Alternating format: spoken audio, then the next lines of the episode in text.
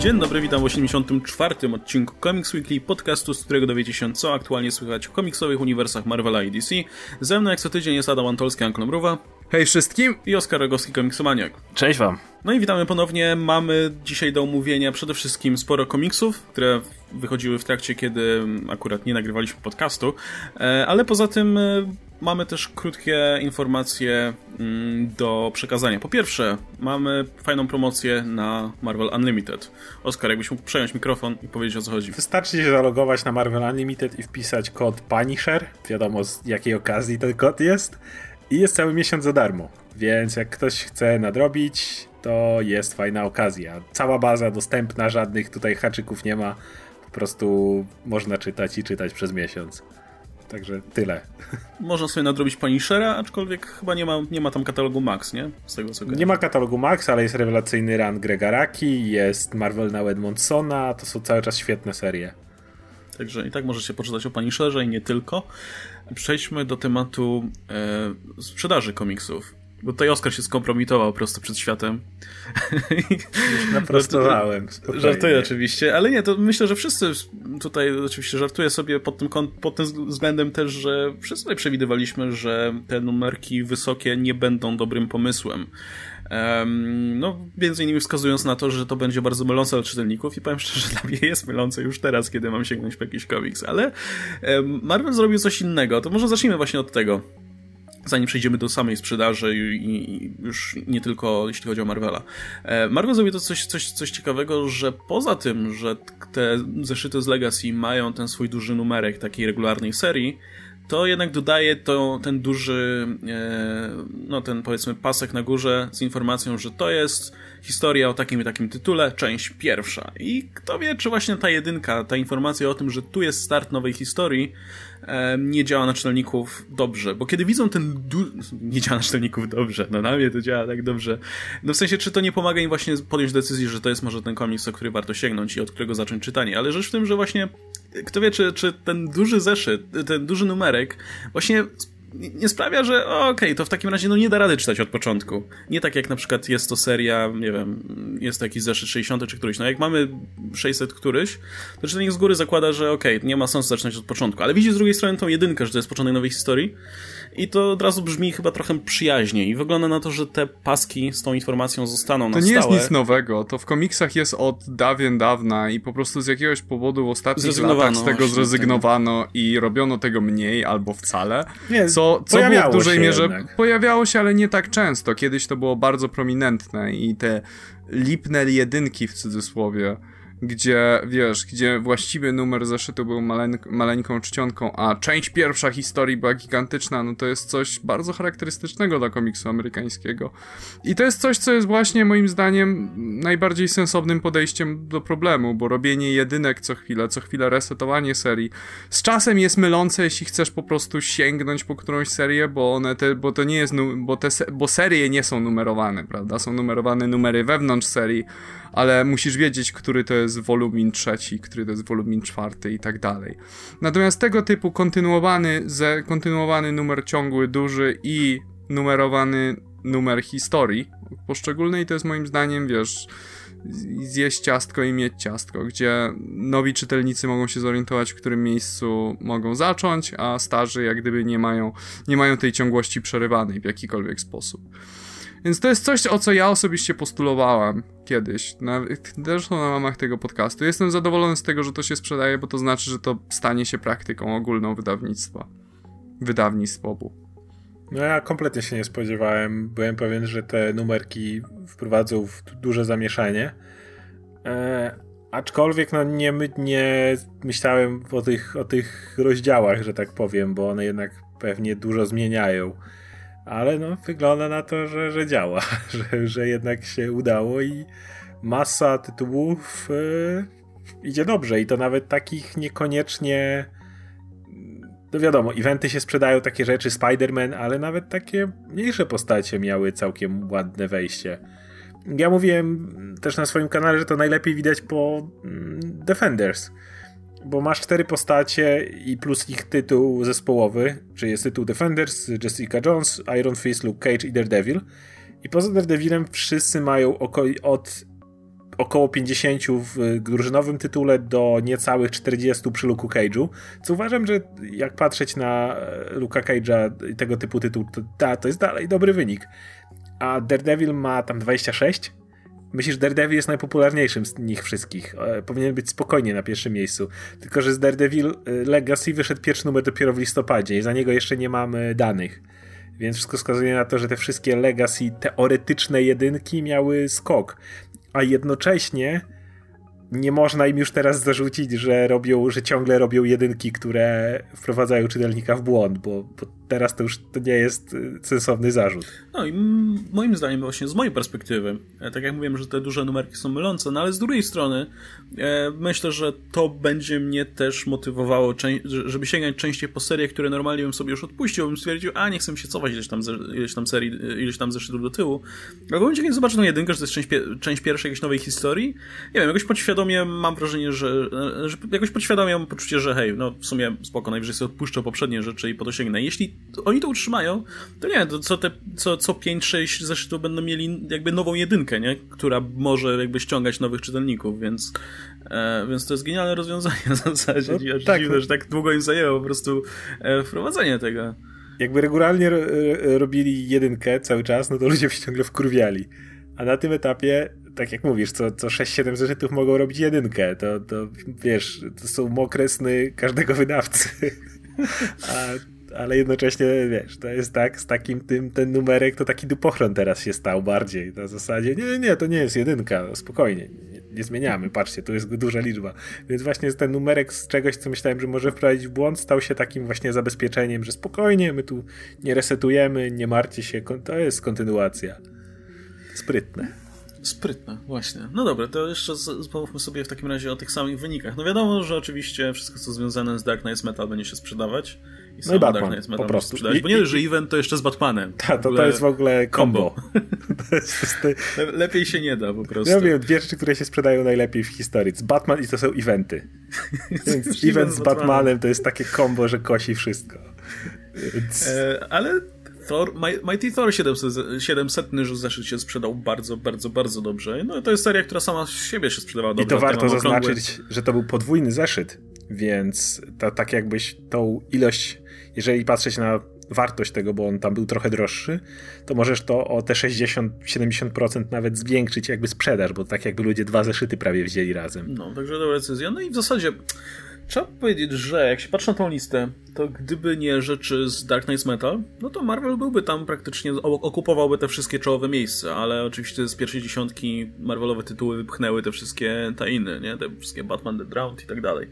E, ale tak poza tym, no to mamy oczywiście X-Men, mamy Cable, mamy Avengers, mamy Iron Mana, no praktycznie wszystko to, co wyszło ostatnio w formie tych takich nowej wersji jedynek. No Deadpool Więc... jak wrócił, Deadpool się przez ostatnie miesiące wcale nie sprzedawał tak dobrze, a teraz, bo pomimo Dark Knight Metal, Deadpool jest w pierwszej dziesiątce. E, no, a poza tym jest oczywiście Thor i Spider-Man, czyli to, to już są te tytuły, które utrzymują bardzo stabilną sprzedaż. Co poza tym, e, Spirits of Vengeance zaliczyło całkiem niezłą jedynkę. To no i, ale to jest jedynka, więc ciężko, ciężko do końca mówić, bo, bo to jest po prostu jedynka, ale jednak cieszy. E, mnie najbardziej rozwala na tej liście Spider-Gwen, bo Spider-Gwen ma rewelacyjną sprzedaż. To jest Spider-Gwen, to jest Elseworld, to jest postać, która żyje sobie gdzieś na wokół, tak? To jest postać, która powstała trochę z dowcipu ale to jest też postać, którą może sięgnąć każdy. To jest kompletnie dostępna dla każdego. Jak gdyby nie musisz czytać nic innego poza Spider-Gwen, więc... No tak, ale to już jest 25 zeszyt, on jakby nawet nie wlicza się w tą całą, możesz powiedzieć, tam pewnie jest, nie patrzyłem na okładkę tego, ale może tam jest, jest ten jest. Y, part 1, ale to cały czas jest numer 25, a nie 784, nie? Więc y, no to mnie to zaskoczyło, że Spider-Gwen jest tak wysoko. Co myślę, że wiesz, są, jest masa popularnych postaci jednak w Marvelu, których tu nie ma. Wspomniałem Daredevil, no ale dobra, Daredevil jeszcze tam ciągnie. Ale są pozostali Defenders, są inne tytuły z mutantami, bo tylko X-Men Gold jest jedynym tytułem z mutantami, który sprzedał się lepiej niż Spider-Gwen. Więc to mnie to rozwala, że to tak się dobrze sprzedaje. Bo... No to jest, ale to myślę, że Spider-Man, Spider-Man, Spider-Gwen czytają właśnie ludzie, którzy pewnie czytają innych komiksów, nie? To jest ten jeden tytuł, który był w stanie sobie zrobić bardzo fajny following fanów. E, trochę jak Miss Marvel swojego czasu, który obecnie trochę dołuje. No, Miss Marvel leży. Runaway się sprzedaje tak sobie, ale z drugiej strony jeszcze nie było premiery serialu. To też raczej pewnie trady będą się sprzedawać z tym niż, niż sama seria. Ale myślę, że i sama seria może podskoczyć, jak tylko serial wyjdzie, bo póki co czytałem dobre recenzje, więc... Okej, okay, ale tak my oczywiście tutaj o Marvelu i o Marvelu, ale prawda jest taka, że DC oczywiście dalej utrzymuje bardzo stabilną sprzedaż swoich tytułów. Większość tych tytułów, e, które, o których mówiłem praktycznie przy okazji każdej, przy okazji każdego zestawienia sprzedaży, dalej utrzymuje poziom Green Arrow, Justice League, Flash i tak dalej, i tak dalej. E, tutaj nie ma żadnego spadku, po prostu te tytuły z Marvela nagle się zaczęły sprzedawać lepiej, no bo, no bo, no bo działają trochę jak jedynki na razie. Jestem bardzo ciekaw w takim razie, jak ta, ta sprzedaż Marvela się będzie kształtować na przestrzeni kolejnych miesięcy. Natomiast e, warto też zwrócić uwagę, że DC ma obecnie tak, ma te serie, które się sprzedają bardzo dobrze, regularnie. Ma teraz ten event Dark Knights Metal. Ma Action Comics, który się sprzedaje świetnie. Tutaj nie widać, bo mm, znowu mm, sprzedaż została podzielona na, na dwie, e, na dwa powiedzmy komiksy, na ten z Lenticular Edition i nie ale gdyby dodać je do siebie, to byłby gdzieś tam bardzo wysoko, no bo ta akcja z Jorelem chociażby była. No i teraz przecież będzie jeszcze Doomsday Clock niebawem, który pewnie sprzeda się w jakichś, nie wiem, to 500 będzie na tysiącach. O, ogromna przynajmniej. Sprzedaż. No, więc y, Marvel tutaj podejmuje dobre kroki, ale DC cały czas jest na, na, tej pozycji, gdzie myślę, że nie narzekają tam absolutnie na nic. I teraz jeszcze ściągając Bendisa, e, myślę, że, że będą bardzo chcieli to utrzymać i że, żeby ta sprzedaż powiedzmy dalej się utrzymywała na tym poziomie, jak to, a może i nawet wzrastała. Także też usadowili się bardzo dobrze. W ogóle co by nie mówić, moim zdaniem decyzje, jakie tam są podejmowane w DC są tak przemyślane i tak, kurczę, z perspektywy właśnie niedzielnego czytelnika DC, muszę powiedzieć, że, że jestem pod dużym wrażeniem. Ja pamiętam, jak narzekaliśmy, jak mówiliśmy o sytuacji ogólnie, jaka się dzieje w Marvelu i w DC. Ja zacząłem narzekać, że no, tam się nic nie dzieje ogólnie w tym DC trochę. Trochę, się, trochę mi to nudzi już. I nagle dojebali po prostu, że się dzieje tyle, że nie są w stanie na tym nadążyć teraz. E, jest, jest i będzie ten Doomsday Clock, jest e, Dark Knight Metal, działo się sporo u Supermana i będzie teraz ten okres, kiedy trochę przycichnie, ale pojawią się wtedy nowe serie. Pojawi się właśnie Dark Matter, które wyjdzie z metalu i tak dalej. I znowu będę miał nowe rzeczy do czytania, znowu będę jakby mógł, znowu będzie ten, ten, ten powiedzmy powiew świeżości. I podejrzewam, że znowu to będzie tak sobie płynęło, płynęło aż do jesieni, kiedy znowu wypłynie jakiś wielki event albo coś w tym stylu. Czy, czy, czy nie wiem, czy jakaś tam powiedzmy jakaś inna inicjatywa. Także good job ogólnie robią. Fajnie jakby Marvel wziął przykład. Mnie bardzo ciekawi następny miesiąc, bo w tym to, to jakby Legacy dopiero gruchnęło i wiadomo, że jest ten overshipping i tak dalej, się mówi o różnych rzeczach, ale w tym miesiącu według przynajmniej Diamond Comics Marvel był delikatnie wyżej, a jestem ciekawy, czy w następnym miesiącu, jak walnie Doomsday Clock, w sensie już w tym miesiącu, ale jak będzie podsumowanie za listopad, to jestem ciekawy, czy Marvel się utrzyma, ale nie sądzę.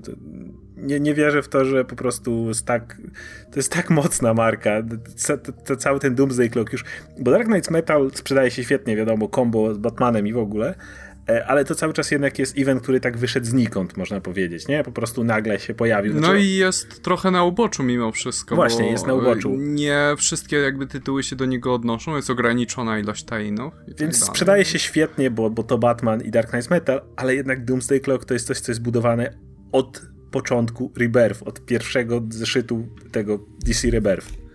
No i Watchmen, Watchmen no kurczę, nie wiadomo jaką estymą e, są darzeni Watchmen i masa ludzi po prostu z, z czystej ciekawości zobaczy, e, sięgnie potem pierwszy zeszyt. No, masa ludzi podejrzewam, która nie śledzi regularnie serii, ten pierwszy zeszyt sobie akurat kupi. Także no ja, ja jestem przekonany, że to będzie jakiś gigantyczny wynik i jeśli tak na dokładkę dołożymy wszystkie rzeczy, które są związane z metal, e, jakieś te, te, te wszystkie tytuły, które się regularnie sprzedają, także myślę, że chyba przeskoczą ich. Powinni przeskoczyć, za, za, tym bardziej, że Marvel w następnym miesiącu nie ma kompletnie nic nowego. Będzie dalej dokładka trochę tych serii z Legacy, więc e, raczej w dupie nie będą, ale nie mają nic poza, żadnego mocnego działa poza tym jakby. Tym bardziej, że już jednak te najmocniejsze tytuły jak Spider-Man, jak Thor, bo powiązany z filmem mówię, sam Thor może nie jest tak mocny, ale że akurat film w kinach to wiadomo to no i 700 zeszyt był, nie? Jasne. X-Men, te tytuły już, już miały swoje legacy. Więc teraz będzie jakiś Daredevil, jakiś tam mm, Doctor Strange bodajże, parę takich rzeczy, ale to już nic tak mocnego.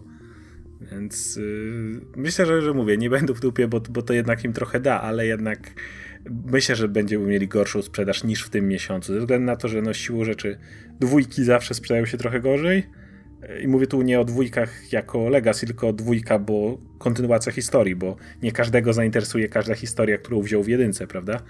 A, a no poza tym nie mają nic. A, a tutaj cały czas jeszcze metal będzie trwał i wyjdzie Doomsday Clock, więc, więc tak, DC będzie miało o tyle, co w tym miesiącu było delikatnie poniżej, tak w następnym powinni mocno przeskoczyć w sprzedaży Marvela. Dobra.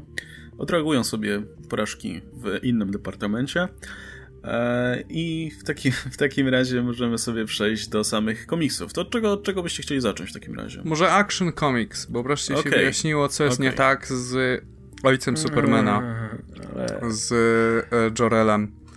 E, no podejrzewaliśmy, że to prawdopodobnie jest jakiś klon, albo to jest jakaś manifestacja Jorela stworzona przez doktora Manhattana. Nie, okazuje się, że to jednak jest prawdziwy Jorel, wyciągnięty przez doktora Manhattana tam tuż przed momentu przed śmierci, ale w momencie jak go e, to jest, to jest tłumaczenie, które jest trochę śmieszne, a trochę ma sens.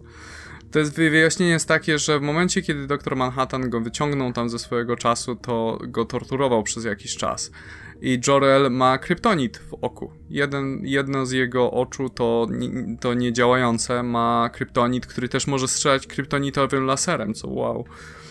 E, no i okazuje się, że ten kryptonit, że ten kryptonit mu się rzuca na mózg. To jest tak proste i tak genialne. I jak gdyby pod, i jak gdyby pod koniec, jak jest walka pomiędzy Jorelem i Supermanem i Superman tak mu wypomina tę jego hipokryzję taką ostrą, to tak Jorel się orientuje, że wiesz co, tak to, to faktycznie byłem trochę pojebany, ale to chyba ten kryptonit. I potem, I potem doktor Manhattan go wysysa z tego świata, no bo się popsuł mu genialny plan i koniec historii. Trochę rozczarowujące zakończenie, prawdę mówiąc? Jakie rozczarowujące, ta cała historia była do dupy. Ta cała no historia prawda. od początku do końca. Mówiliśmy, że jeżeli okaże się, że to jest prawdziwy Jorel, to to będzie bez sensu. I to się okazał prawdziwy Jorel. Tam nie było żadnego mocnego zwrotu, który stwierdziłby, a jednak. Nie, ta historia była głupia od samego początku i zakończyła się debilnie. No nie, ale kryptonit mu się rzuca na mózg, wow, więc to nie jest do końca okay. prawdziwy Jorel w 100% sorry, a wiesz... sorry, to geniusz. No, to jest geniusz, tylko że... Nie mówię, że genialna historia. Nie no, bez przesady, ta historia to gówno. Masz Supermana, który latuje i na początku Jorel jest zły, bo Hitler, a potem jednak nie, bo kryptonit mu się rzuca na mózg i, i to jest prawdziwy Jorel. Mówiliśmy o tym, jaką bzdurą jest wskrzeszenie Jorela. Jest i... No ale go już nie zabili z powrotem. potem. Nie, ta historia, no. ta historia to syf. Sorry, to, to, to, było, to było... Ja, to było jak, głupie. Jak zachwycałem się Action Comics i Supermanem przez cały Rebirth prawie, to, to, to, to, wow. No ale wiesz, to jest, y, to jest jedna z tych historii, które, wiesz, niby zmieniają wszystko, ale po kilku miesiącach zapomnisz, że ona istniała bo wygląda na to, że skończy się dokładnie na tym samym status quo, którym było wcześniej, no. to znaczy Jorel umrze. I wiesz, później kto, za jakieś 20 lat ktoś śmieszkowo się odniesie do tego komiksu. Hej, pamiętacie jak Jorel odżył i miał kryptonit w mózgu? Znaczy, powiem, że przyjemności wielkiej z czytania tego nie miałem. Nie, Cały, nie. Jedyne trzymało mnie to, że liczyłem na jakiś zwrot na końcu i go nie dostałem, więc... Nie no, trochę był. Ja, mnie, wow. cies mnie cieszyło, że miał kryptonit, znaczy to źle brzmi. No. Mnie cieszyło, że się okazało, że wiesz, że to nie jest, bo ja się bałem, że wyjdzie tak, że Jorel to jest, wiesz, złoczyńca z przekonań, czy coś takiego i że to jest w 100% z premedytacją i tak dalej, ale nie, nie, okazuje się, że po prostu go pojebało. Więc to akceptuję. że to, to nie jest jego najlepszy dzień, czy coś nie, takiego. Podoba mi się prosto do tego wytłumaczenia, no. To jest takie właśnie, oczekiwałeś czegoś naprawdę wie, skomplikowanego, ale nie, to kryptonit po prostu. Miał kryptonit wokół, no to boli. Nie, ale to, to, nie była dobra historia. Nie, nie była. I nie była satysfakcjonująca, tak trochę nic z tego nie wynikało.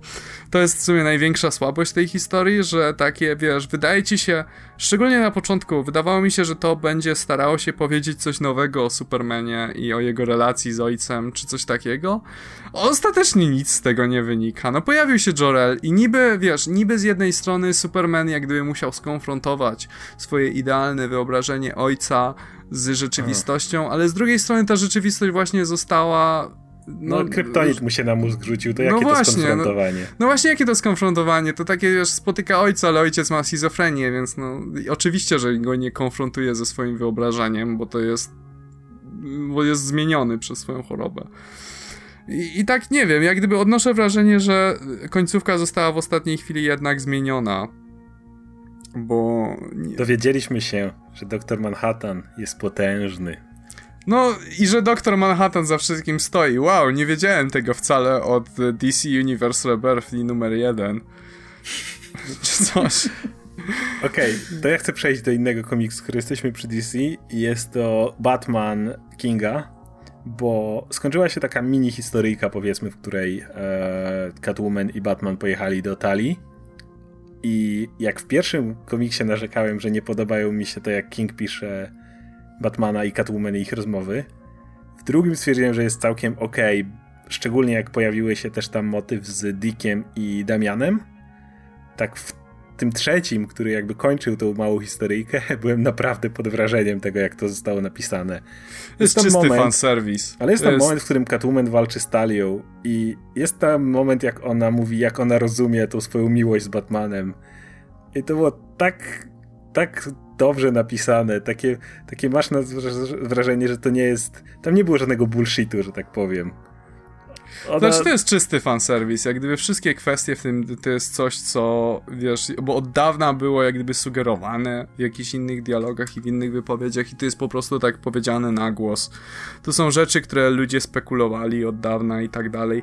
Co mi się podobało, to jest właśnie to, co ty mówisz, to jest ta konfrontacja e, Catwoman i Tali, gdzie Talia mówi o tym, że no tak, Batman jest idealnym człowiekiem, więc e, o, on, jest, on jest jedyny, który może się mi równać i tak dalej, a e, Catwoman mówi, że wiesz, że gówno znasz Batmana, on, jakby on jest kompletnie złamany i wiesz, i zniszczony przez Nie, życie i... Mi najbardziej się podoba w tym, jak ona mówi, że ona akceptuje fakt, że jakby ona nigdy nie będzie na pierwszym miejscu.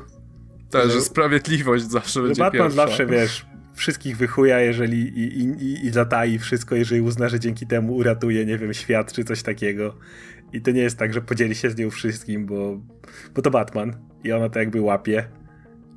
I to był ten moment, w którym taki był taki, no, no okej, okay, to, to, to ma sens teraz, to powinni być razem jakby, bo, bo, bo, bo wiesz dobrze, że, taki, że Batman taki będzie. Podoba mi się też, e, podoba mi się też rozmowa między, wiesz, Dickiem i Damianem. No, to, to, jest, to highlighty, była... highlighty obu tych zeszytów. Tak. I to, i te, te, w tym ostatnim zeszycie właśnie była taka ten, że no, ale dlaczego nam nic nie powiedział? Dlaczego to zataił przed nami? O co chodzi? I tak, i Dick mówi, bo to samolubne z jego punktu widzenia. Tak. Bo Batman, też... możesz mówić co chcesz o Batmanie, ale nie jest samolubny. I decyzja taka, że hej, biorę ślub z Catwoman, to jest skrajnie, z jego punktu widzenia skrajnie samolubna, którą robi dla siebie. Przede wszystkim, a nie dla innych, nie oddaje się w żaden sposób. Więc to mu przychodzi po prostu strasznie trudno powiedzieć komukolwiek o tym. I to mi się strasznie podobało też, jak Damian, po ty, wiesz, jak wynoszą tego Batmana na rękach i, yy, i Damian, hej, ojcze, jest, jesteś szczęśliwy? I tak Batman. No, getting there. Getting there, zbliżam się. Więc to, to, to było, to jest takie to jest coś, co u Kinga moim zdaniem zawsze było najsilniejsze, czyli te takie bardzo ludzkie elementy Batmana. Natomiast on nie jest specjalnie dobry, jeśli chodzi o e, no, napisanie klasycznej historii z Batmanem, takiej detektywistycznej, albo takiej typowej historii no, akcji z Bane'em no i tak dalej. Nie szło. Nie szło. Natomiast najlepiej mu wychodzą te takie czysto, wiesz, rodzinne relacje pomiędzy bohaterami, czy takie czysto międzyludzkie. I mam nadzieję, że on będzie kontynuował, że będzie szedł tą drogą, bo to mu idzie zdecydowanie najlepiej i widać, że się najlepiej czuje w tego typu relacjach. No więcej Damiana i Dicka, więcej Damiana i Dicka w tych historiach, bo to głupie jak oni siedzieli na schodach, a to się tak super czytało po prostu. Te wszystkie ich wymiany zdań, to oczywiście natychmiast sentyment i Ran Morrisona ci po prostu non-stop walił przed oczyma, jak Dick mówił te teksty, ty i ja młody od samego początku do samego końca, nie? To od razu, wiesz, wszystko co u Morrisona było, nie? I to dla ich budowanie relacji. Ale, Ale no- generalnie no... komiks jest taki feel good, jak gdyby każda tak. kwestia w tym komiksie jest skonstruowana, żebyś miał ciepło w serduszku. Jak gdyby jest ten moment, kiedy właśnie Talia już pokonana przez Catwoman do Batmana, ale to jest twoja narzeczona, i Batman na to odpowiada no bo to jest co odpowiada Batman zazwyczaj. A Talia na to, no podoba mi się, fajna. Więc nawet dostał aprobatę od swojej byłej. No. Wiesz, jak gdyby... Ka każda jak gdyby kwestia w tym komiksie jest skonstruowana, żebyś się czuł z tym lepiej. No jest I to jest takie... W poprzednim zeszycie, jest... jak, jak Alfred kłamie Supermanowi na przykład, to też jest bardzo fajne. Tak. No. I potem jak Damian e, wisi ten Superman tam przed nimi i Damian, o czym można rozmawiać Damian z Supermanem? No Damian mu mówi na ile sposobów mógłby go zabić. A, a, sup a Superman tak kompletnie nonszalancko i nie przejmując tak. się, mówiąc, no ja zdaję sobie sprawę, że mógłbyś nie zabić, a co na to by powiedział John? No tak, I, tak, chyba nie chciałby się z tobą już bawić, nie? On tak, a... bawić, wiesz, traktując Damiana dalej jako dzieciaka, którym jest. I Damian na to, hmm", bo oczywiście jest synem Bruce'a Wayne'a, więc to tak samo. No, także, także jak, jak y, od I am Gotham do I am Bane poziom systematycznie spadał, tak, e, War of Jokes and Riddles mi się podobało, ale to była taka jednak oddzielna historia opowiadająca o zupełnie innym okresie i tak dalej tak teraz, kiedy wracamy do głównej historii, to poziom systematycznie rośnie, więc hej, znowu czytam Batmana i się cieszę, a nie mam ochotę wyskoczyć przez okno czytając I Am Suicide, czy, czy Bane'a. Jeszcze, Bane, jeszcze przy, przy I Am Suicide to, znaczy przy I Am Bane, I Am Suicide to dobra historia. I Am Bane to było po prostu najgorsze, co Tom King z siebie wywalił w tym, w tym ranie.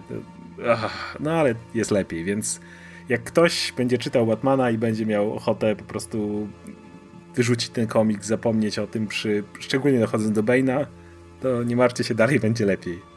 A jak już mówiliśmy o Supermanie, to tak cię chciałem spytać, czy czytasz serię Superman regularnie? Nie czytałem chyba najnowszego zeszytu. Skończyłem na tym, jak Lois dołączyła do Furii. Tak, no. I chyba był kolejny zeszyt, którego nie czytałem. Był jeszcze kolejny po tym? A był ten z jak John jest tutaj to tego nie czytałem. John, jest, John znajduje dinozaura i go okay. na nim jeździ dookoła, tak. Generalnie cała rodzina Supermanów wylądowała na apokalipsji, sobie musi radzić. E, jeśli pamiętacie troszeczkę origin tego obecnego Lutora, no to on jak gdyby troszeczkę podpieprzył e, zbroję i wszystkie swoje moce od ludu na apokalips, który wierzył w, nadejście e, w nadejście Zbawiciela, którym miał być Superman, I jak gdyby oni teraz domagają się od tego Lutora, żeby jednak został ich zbawicielem, a on tak. Wiecie, to nie byłem ja, tak naprawdę. Tak. I natychmiast użyła Motherbox, żeby przenieść Supermana tam na miejsce i przynoszę wam waszego zbawiciela, a potem go wskakuje mu na plecy i dosłownie na barana uciekają. To jest To jest coś niesamowitego. Tak, Lois w tym czasie dołącza do Furii, a no, Jonathana nie miałem okazji przeczytać. Tak, nie. Z Lois to jest taka sytuacja, że ona jest, zostaje uwięziona przez Granny Goodness i, i, jej furię. I ona na początku tam, no o ty ścierwo i ją biszują, czy coś takiego, ale atakuje ich taki sandworm dosłownie z Duny, czy coś takiego. Więc Lois bierze spluwę laserową i strzela temu sandwormowi w oko i ten sandworm umiera i przy okazji zabija w cholerę furii, więc Granny Goodness stwierdza, że ona jest super potężna i odważna, więc jej daje zbroję i mianuje ją furią. Ściąga tam z którejś martwej furii zbroję Tak, tak. No tej, no tej, która ją nazywała tak. ścierwem. I tak. to, no, kto teraz jest ścierwem, ha? Więc tak, ale nie, fajnie się to czyta, to jest no, taka... Le, lepiej, no to znowu Tomasy pisze, więc to się znowu lepiej no. czyta niż poprzedniego e, nie Hala Jordana i nie Deathstroke'a, którym mm. były te to historie prawda. Supermana. Jest znowu dużo relacji rodzinnych tak, i jest tak. taka wbrew temu, co mówiliśmy, to jest bardzo lekko poprowadzone i to jest taka, hej, wielka przygoda na apokalips. Nie czujesz że jakiegoś autentycznego zagrożenia, że ktoś umrze za chwilę, raczej, raczej nie raczej ma ciężkiego, nie. ciężkiego dramatu i historii, kiedy Lex o. Luthor ucieka na baranach Supermana tak. od, od wściekłego tłumu, który chce, żeby był jego zbawcą. No. Tak, jeszcze, jeszcze Lex Luthor mu zakłada jakiś hełm na głowę, tak. żeby Superman nic nie widział, gdzie ucieka i nim steruje. Tak. I ten Luthor zdejmij to ze mnie. Nie, poczekaj chwilę. No, Coś niesamowitego. A tam z pochodniami i widłami. Tak. Nie, nie? Ej, bo ja ten, ja jestem do tyłu, a nie chcę mi się czytać o tym Deathstroke'u i Halo Jordanie, to ile, ile tego jest do nadrobienia w takim razie? Dwa zeszyty tylko wyszły z tą nową historią? Trzy chyba. Trzy ja, ja, ja, czytałem dwa, więc I teraz wyszły. będzie konkluzja, zdaje się. Okay. Więc... A możesz więc... spokojnie ominąć i Deathstroke'a i Hala Jordana. Nic istotnego dla Nic nie mają istotnego. Jak gdyby troszeczkę z Hala Jordana przeszło do Zielonych Latarni, Je, jeżeli do Supermana ktoś czyta nic. tamto, to jest ważne. Jeżeli czyta Supermana, kompletnie bez znaczenia. No. więc okay. śmiało możesz To tak, to tak zrobię teraz. i nadrobię, bo brzmi fajnie, w ogóle fajnie, że fajnie, że sobie o Granny Goodness przypomnieli, jedna z fajniejszych postaci za samo, za samo imię chociażby. Tak. Um, Okej. Okay. To mm. może z Marvela teraz zanim to może coś o, właśnie o z Marvela. Okej. Okay. No dobra, to w Marvelu mamy całe, w zasadzie całe grono tych takich e, zeszytów, które zaczynają Legacy, ale na razie wybraliśmy te tytuły, gdzie zmieniła się, powiedzmy, ekipa kreatywna, no żeby zobaczyć sobie, co się zmieniło, jak to wygląda teraz. To może zacznijmy od, nie wiem, od Kapitana Ameryki, Kapitana, tak chronologicznie, tak. bo on, bo, bo to już, zdaje się, że ten zeszyt wyszedł 3 tygodnie temu przynajmniej. E, i sobie możemy zobaczyć, jak wyglądają losy Steve'a Rogersa po tej wielkiej akcji e, z Secret Empire. I mamy nową ekipę kreatywną, Mark Waite i Chris Samney, ludzie odpowiedzialni za wcześniej Daredevila i Black Widow.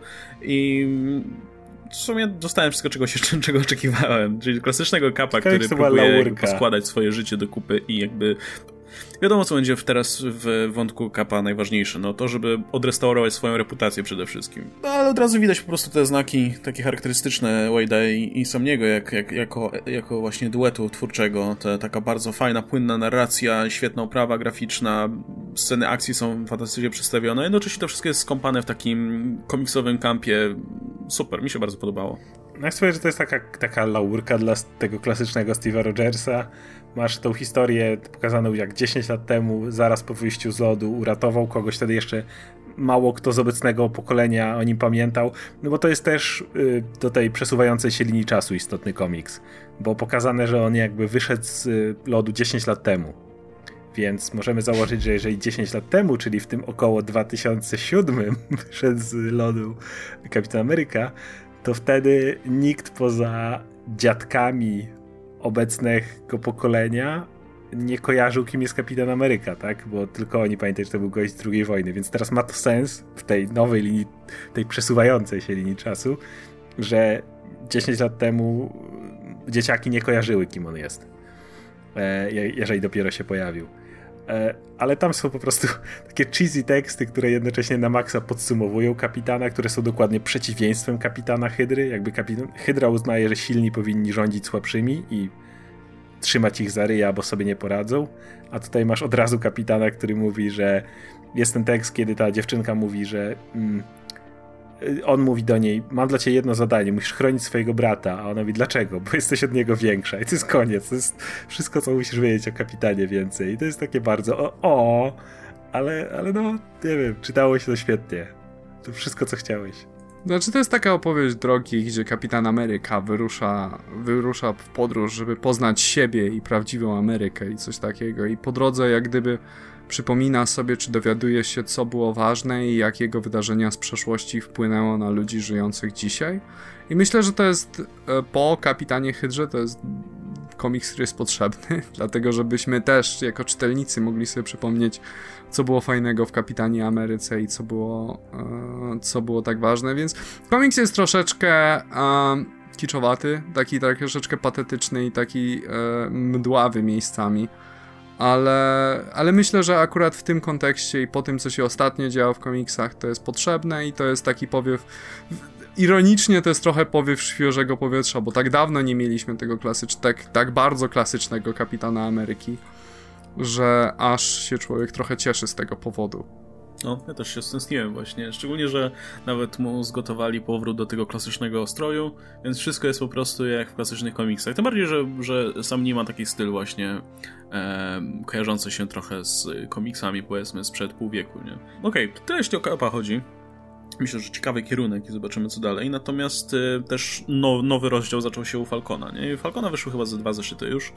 E, I to jest, też, to jest też w dużej mierze kontynuacja tego, co było wcześniej, e, jak, jak Samuelson był kapitanem Ameryką. I w zasadzie wiele się nie zmieniło tak naprawdę. Tyle, że oczywiście zmienił szyld ale to dalej jest ten sam Falcon, który interesują go przede wszystkim te konflikty, które się dzieją właśnie w obrębie dzielnic, miast i tak dalej. To jest w zasadzie skupione cały czas na tym. Oba zeszyty są na, ten, na tym skupione. I jedna rzecz mnie dziwi, ale to zanim może do tego przejdę, to, to, to, to wcześniej Oskar powiesz, o co chodzi. Nie, no właśnie chcę powiedzieć, że to byłoby całkiem spoko jeszcze, gdyby ten y, y, komik skupił się na, prawda, Falconie, który próbuje tutaj E, zadbać o bezpieczeństwo dzielnic, miasta, dalej jakby kontynuować swoją robotę, którą robił jako kapitan Ameryka w innym mieście i tak dalej, to wszystko byłoby fajne. Tylko dlaczego ta historia skupia się tak bardzo na Blackharcie, synu szatana, który chce zawładnąć tym miastem i podaje się za jego burmistrza i zaraz Falcon trafi pewnie do piekła, bo bramy piekła są otwarte na oścież, bo on ich nie zamknął i tak dalej. Tak siedzę. Nie wiem, jakoś. Nie, nie, czytając Falcona, jakoś niekoniecznie chcę o tym czytać. Jakoś niekoniecznie mnie to interesuje. Wiesz o tym, że historia jest dobra, jeśli nagle znikąd pojawia się syn szatana i otwierają się wrota piekła? No, no właśnie, to jest, jakoś to jest, tak Złoczyńcy w tym komiksie są absurdalni. Jak gdyby byłem całkiem zaangażowany w całą historię i co się dzieje i mi się nawet podobało, dopóki nie było tej sceny, jak jeden gość idzie w zaułek, zaczyna klękać przed majorem i major się przekształca, w, wiesz, w demona takiego wielkiego. A potem za... tamten zabiera go na wycieczkę po wszechświecie, gdzie pokazuje mu, ej, tu są wielkie byty kosmiczne i one się spotykają i ja też chcę usiąść przy stole z tymi bytami. Tak się... To mi się trochę podobało, w sensie w tym momencie, jak gdyby troszeczkę komik komiks przeszedł w autoparodię, gdzie, wiesz, on im to pokazuje te wielkie byty, tutaj jest Thanos, popatrz, tutaj jest Mephisto, a gość, ej, yo, ale mógłbyś mi zapłacić, nie? No tak, jest ten, ten, ten motyw, Właśnie wszystko... To, to myślę, że to jest dobry segway, bo moim zdaniem mi, się, mi to nie przeszkadzało specjalnie. No to jest jakieś tam wydumane zagrożenie i liczy się tylko to, że, zrobi, że zrobiły się nagle zamieszki w Chicago. E, ta, ta, ta scena, gdzie te zamieszki w ogóle wybuchają, myślę, że była całkiem mocna i fajnie właśnie poprowadzona ale ja mam problem, że ten, ten komiks, szczególnie w drugim zeszycie to widać, on ma taki problem z tonem w ogóle, utrzymaniem jednego no, tonu, tak. że ja za cholerę, ja się czułem dziwnie cały czas. W pierwszym zeszycie jeszcze aż tak tego nie widać. Pierwszy Buba właśnie jest, z tego co pamiętam, był całkiem na serio. Taki, miałeś wrażenie, że to właśnie będzie w 100% kontynuacja tego, co opisał Spencer w, w tym swoim kapie. A w drugim jest po prostu taka komedia maksymalna momentami, gdzie, gdzie szczególnie właśnie Blackheart jest niemalże komediową postacią, jest takim kreskówkowym po prostu wylanem, który mówi o sobie w trzeciej osobie i, i rzuca jakieś głupie teksty. E, te, ta wymiana zdań między tym burmistrzem, e, nie, nie burmistrzem, tylko tym gangsterem a Blackheartem, przecież to jest, to jest rodem z komedii, to jest coś, co by się w no Ragnarok mogło znaleźć. E, na zasadzie, no to, wiesz, siedź cicho, to dostaniesz całą ziemię tak, co, całą ziemię? Super. I to, ja tak chciałem, wiesz, i to, ja to było budowane tam, wiesz, jako taki ja, poważny konflikt ja społeczny. tysiąc dolców. No, tak. Ale, ale spoko. Jeśli chcesz przedstawić autentyczny, poważny konflikt społeczny, to nie możesz do tej historii wprowadzać syna szatana i nagle robić z tego wielkiej e, międzygalaktycznej zadymy, bo to umniejsza jak gdyby dramatyzm. Tak ten, tych małych ludzi właśnie, bo to już nie są małe... Bo nagle się orientujesz, że wiesz, że problemem Chicago nie są jakieś tarcia, wojny gangów, e, problem, jakieś problemy, wiesz, tylko szatan. E, finansowe i tak dalej, bieda i tak dalej, tylko syn szatana, który steruje tym wszystkim za kulis. I jak się pozbędziesz syna szatana i wpakujesz go do piekła i zamkniesz za nim bramy piekieł, to się wszystko rozwiąże. To jest trochę głupie. To jest strasznie irytujące i, i o tyle właśnie co pierwszy komik jeszcze myślałem, że wiem, gdzie to idzie, tak w drugim, jak po prostu odjechali po całości, to mogłoby być fajne, ale tak jak mówiliśmy z Luke'em Cage'em był ten problem z serialem, gdzie pierwsza część była właśnie była taka full series ga gangsta, a druga część to była, wiesz, yy, nurzanie się w kwasie i, i, i super kule i tak dalej. To jest podobne, tylko jeszcze bardziej, bo zamiast nurzania się w kwasie mamy syna szatana i kosmiczne byty i Blackheart jest zawsze tą właśnie postacią, która tata mnie nie kocha, ja chcę, żeby tata docenił, żeby tata mnie posadził na kolanach przy tym stole, czy coś takiego. To jest, zawsze jest Blackheart, to jest, to jest, to jest bardzo... No, Jestem esencją Mephisto. No to jest na zasadzie tata, tata patrz jak, jak robię, tata, tata doceń. A, ale no to, to byłoby śmieszne. Tylko... To zobacz, robię zamieszki w Chicago. Tak, tata, tata będzie szczęśliwy, że tutaj się zabijają. Ale to, i to byłoby śmieszne. To, to, to byłaby parodia, ale, ale to tak nie działa w tym komiksie, przez to, że właśnie no, ton i pomysł, cały pierwszy zeszyt był ustalany o tym, że Falcon próbuje nawiązać ten, ten mm, spotkanie, ten szczyt w kwestii pokoju między gangami i tak dalej. I tego patriota tego zatrudnia i tak dalej. To wszystko w tą stronę szło i nagle jeb Blackheart. I tak, co? Że to nie działa, niestety. Nie miałbym nic e, przeciwko tej historii, jakby od razu się pojawił Blackheart, jak gdyby nie było tej zapowiedzi tego, wiesz, tego konfliktu społecznego, czy czegoś w tym stylu. Nie. Cały zeszyt to wy... poświęcili.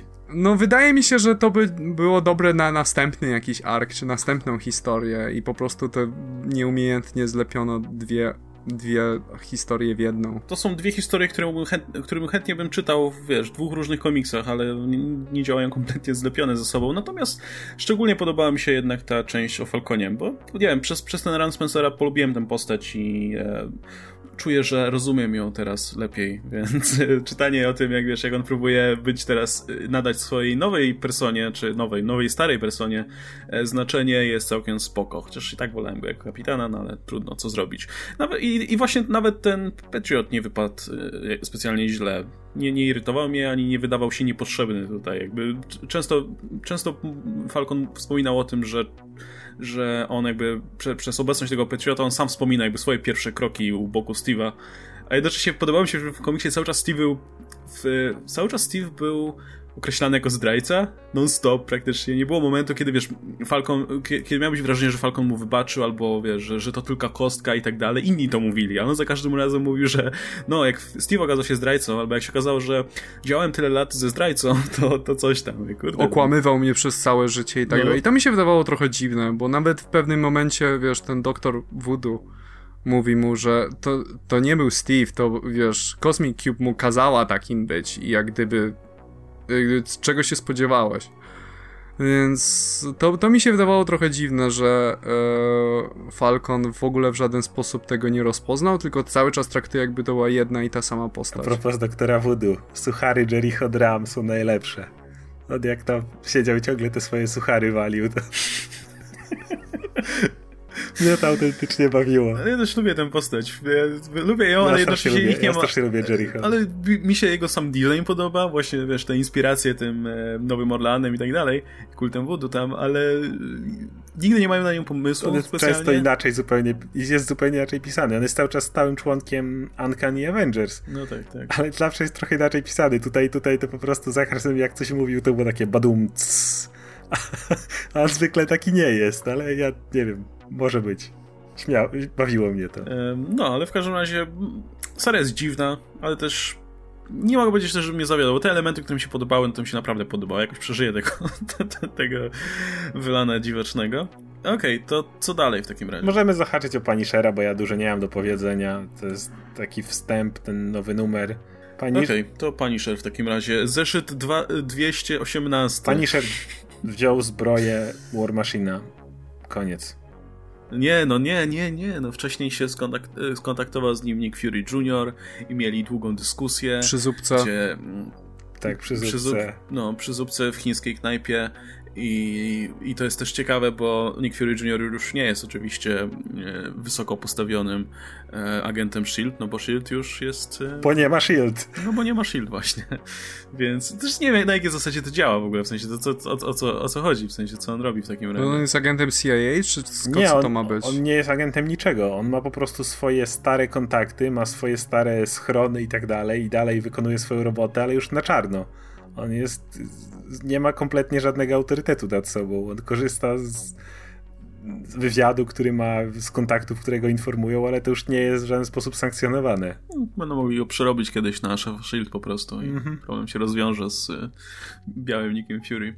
E, no ale w każdym razie ta dyskusja była spoko, to całkiem fajnie napisany zeszyt i w zasadzie faktycznie nic więcej się tutaj nie działo, po prostu panowie sobie rozmawiali przez cały zeszyt i nakreślali sytuację. No na końcu Frank po prostu się udaje do tej bazy, gdzie była ta zbroja War Machina trzymana i ją w dosyć szybki, ale efektowny sposób przechwyca. Jeszcze... I, ale kończy się tą ciekawą wymianą zdań, gdzie, gdzie Fury mówi, że no ale po całej akcji to musisz mi oddać tą zbroję, a Frank mówi, się. Ale, ale ten Frank jest w ogóle inaczej pisany, bo jak e, przypomnisz sobie Franka z jakiegokolwiek ranu właściwie wcześniej, czy Edmondsona, czy Rocky, nie czytałem tego Klonan, a, ale wcześniejszych, to Frank ma zawsze kamienną twarz, albo czasem może się gdzieś uśmiechnie. Ten Frank jest takim trochę szczęśliwym psychopatą, jak patrzysz na To jest John Bertal po prostu, no i wygląda tak, jest jak się John zachowuje. Bertal, więc... ale też tak właśnie ma te twoje, swoje takie uśmieszki, po prostu ha, ha, ha, ha rozwalam was. No to takiego Franka w komiksach za bardzo wcześniej nie było, a, i to widzisz tą zmianę charakteru nagłą.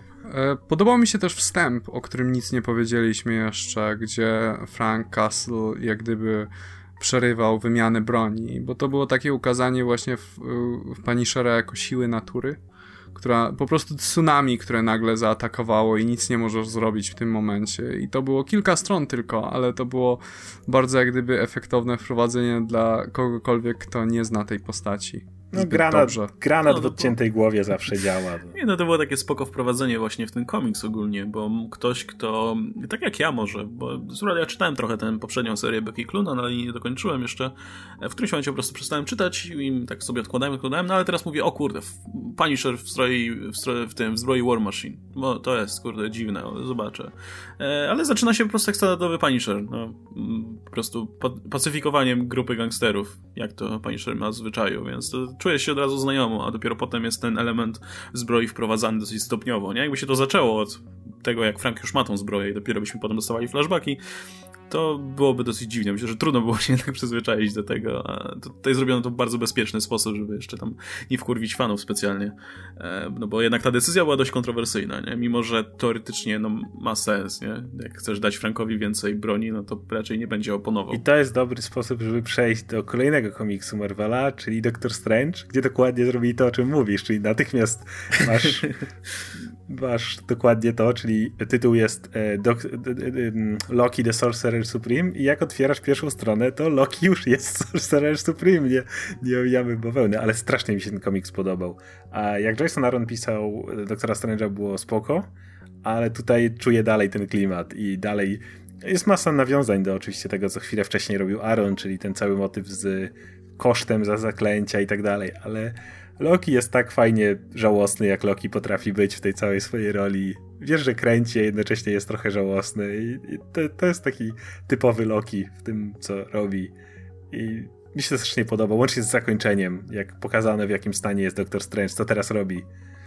To, to, to, to jest tak pojebane i tak, tak że, że no mi się podoba ten początek. Nie, nie jak wam to podeszło. Znaczy ja jestem ciekaw, co powiem będzie dalej. Trochę ciężko mi powiedzieć na tym etapie cokolwiek więcej, poza tym, że jestem zaintrygowany. E, najbardziej mi się podobała ta rozmowa pomiędzy Lokim a Thor, gdzie Thor właśnie zlatuje z niebios i mówi mu Loki, cóż planujesz znowu i tak, Loki, wiesz co? Spoko, bierz wszystko. ale jednocześnie nie wiesz, czy to nie była, wiesz, jakaś to zagrywka. Tak, to była zagrywka. spokój. Oczywiście była zagrywka, ale wiesz, to jest ten jeden moment, kiedy czujesz, że on. Bo to dla Lokiego jest bardzo charakterystyczne. To zresztą nawet Thor Ragnarok było, że on potrafi robić tego typu zagrywki, będąc w 100% szczerym. I tutaj widzisz, widzisz ten element taki, że no to, to jest zgrywa i to jest jakaś zagrywka, ale no nie jest, tym, nie jest w tym momencie kompletnym kłamcą. Coś jest na rzeczy mi się tym, co mówi. Mi się bardzo podobało tutaj, że on, um, jak ktoś czytał wcześniej e, Arona, to wie, że tam pojawili się empirikule i mm, szata lewitacji doktora Strange'a została porwana na strzępy.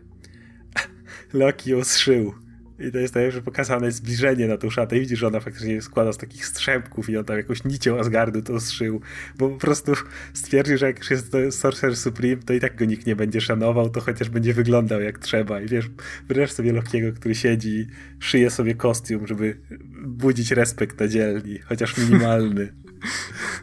Pod, nie, no, podobał mi się, jak ten komiks był w ogóle napisany. Z, też z mojej perspektywy, ja czytałem tego Strange'a Arona przez jakiś czas, e, a potem też zostawiłem to i też się zabierałem bardzo długo, żeby to nadrobić, w końcu tego nie zrobiłem. Więc teraz trochę z jakimi obawami się brałem za tą serię, bo ona niby zmienia się tutaj scenarzysta i zamiast Jasona Arona jest e, Donny Cates, ale jednocześnie jest to kontynuacja w dużej mierze. I, ale nie, załapałem więcej, co się działo, bardzo fajnie to było wytłumaczone. I, ten, i, ta, i ta krótka notka na początku, i też e, ekspozycja w samym komiksie bardzo łatwo jakby no, wytłumaczyła dosłownie Q&A. Na, na, czym stoimy tutaj. Nie? Miałeś dosłownie Q&A doktora Strange'a. No, nie? wiemy, że, że Strange'a nie ma. Do końca zeszytu w zasadzie nie wiadomo, co, co z nim jest. Znaczy, ja przynajmniej nie wiedziałem. E, wiemy, że Łąk się ten odseparował. E, ale też trochę zaczyna się podobnie jak ta seria Arona, to znaczy po prostu wchodzimy do tego Sanctum Sanctorum i widzimy te wszystkie dziwne rzeczy w środku. I dopiero od tego jakoś ta fabuła sobie swobodnie zmierza dalej. I ja uwielbiam Lokiego, szczególnie właśnie tego współczesnego Lokiego, tego już odrodzonego powiedzmy, ale nie do końca, ale jednak, ale odrodzonego, bo to też jest skomplikowane.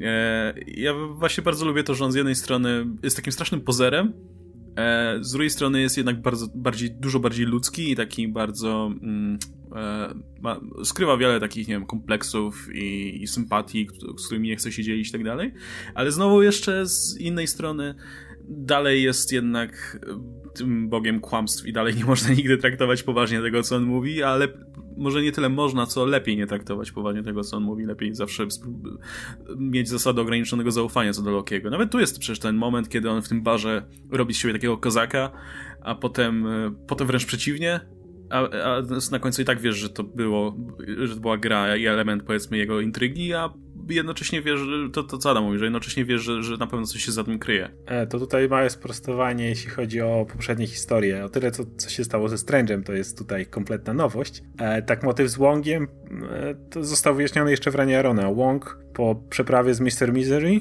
w momencie zauważył w życiu, bo tam sporo ich sekretów wyszło na jaw, nie? Sporo prawdziwych emocji, co, co, do, co siebie mają Wong do Strange'a i Strange do Wonga. I Wong doszedł do wniosku, że całe jego życie opierało się tylko wokół Strange'a, już dawno nie jest serwantem i tak dalej. Wszystko, co robił, było tylko i wyłącznie ustawione na Strange'u, że Wong nigdy nie wiem, nie, był motyw z tą żoną jakby, stre, y, znaczy ukochaną Wonga, ale on właśnie nigdy nie myślał nawet o jakimś założeniu rodziny, o rozwinięciu się, o jakiejś swojej własnej. Nigdy nie miał w ogóle swoich własnych ambicji. Nic nie miał swojego. I po prostu pakuje walizki i w zgodzie ze Strange'em się rozstają. To nie tak, że on mówi Strange spieprzaj i wychodzę, tylko na zasadzie Strange mu życzy powodzenia i Łąk idzie zająć się swoim życiem pierwszy, pierwszy raz w swoim istnieniu. Stwierdził, że kurde, mogę pomyśleć o sobie. I to było fajne, fajne pożegnanie się z Łągiem. No już, już była gotowa następczyni, nie? Przygotowana tak, przez Arona A Strange to oczywiście jest zagadka, która zostaje rozwiązana tutaj, bo, bo, bo poprzedni ran Arona i tam jeszcze te, inne różne kontynuacje, to nic na to nie wskazywało, że nagle ma tu się taka, taka podmianka nastąpić. Tak, więc weterynarzem i to ja dobrze rozumiem, że to jest, on jest weterynarzem magicznych zwierząt?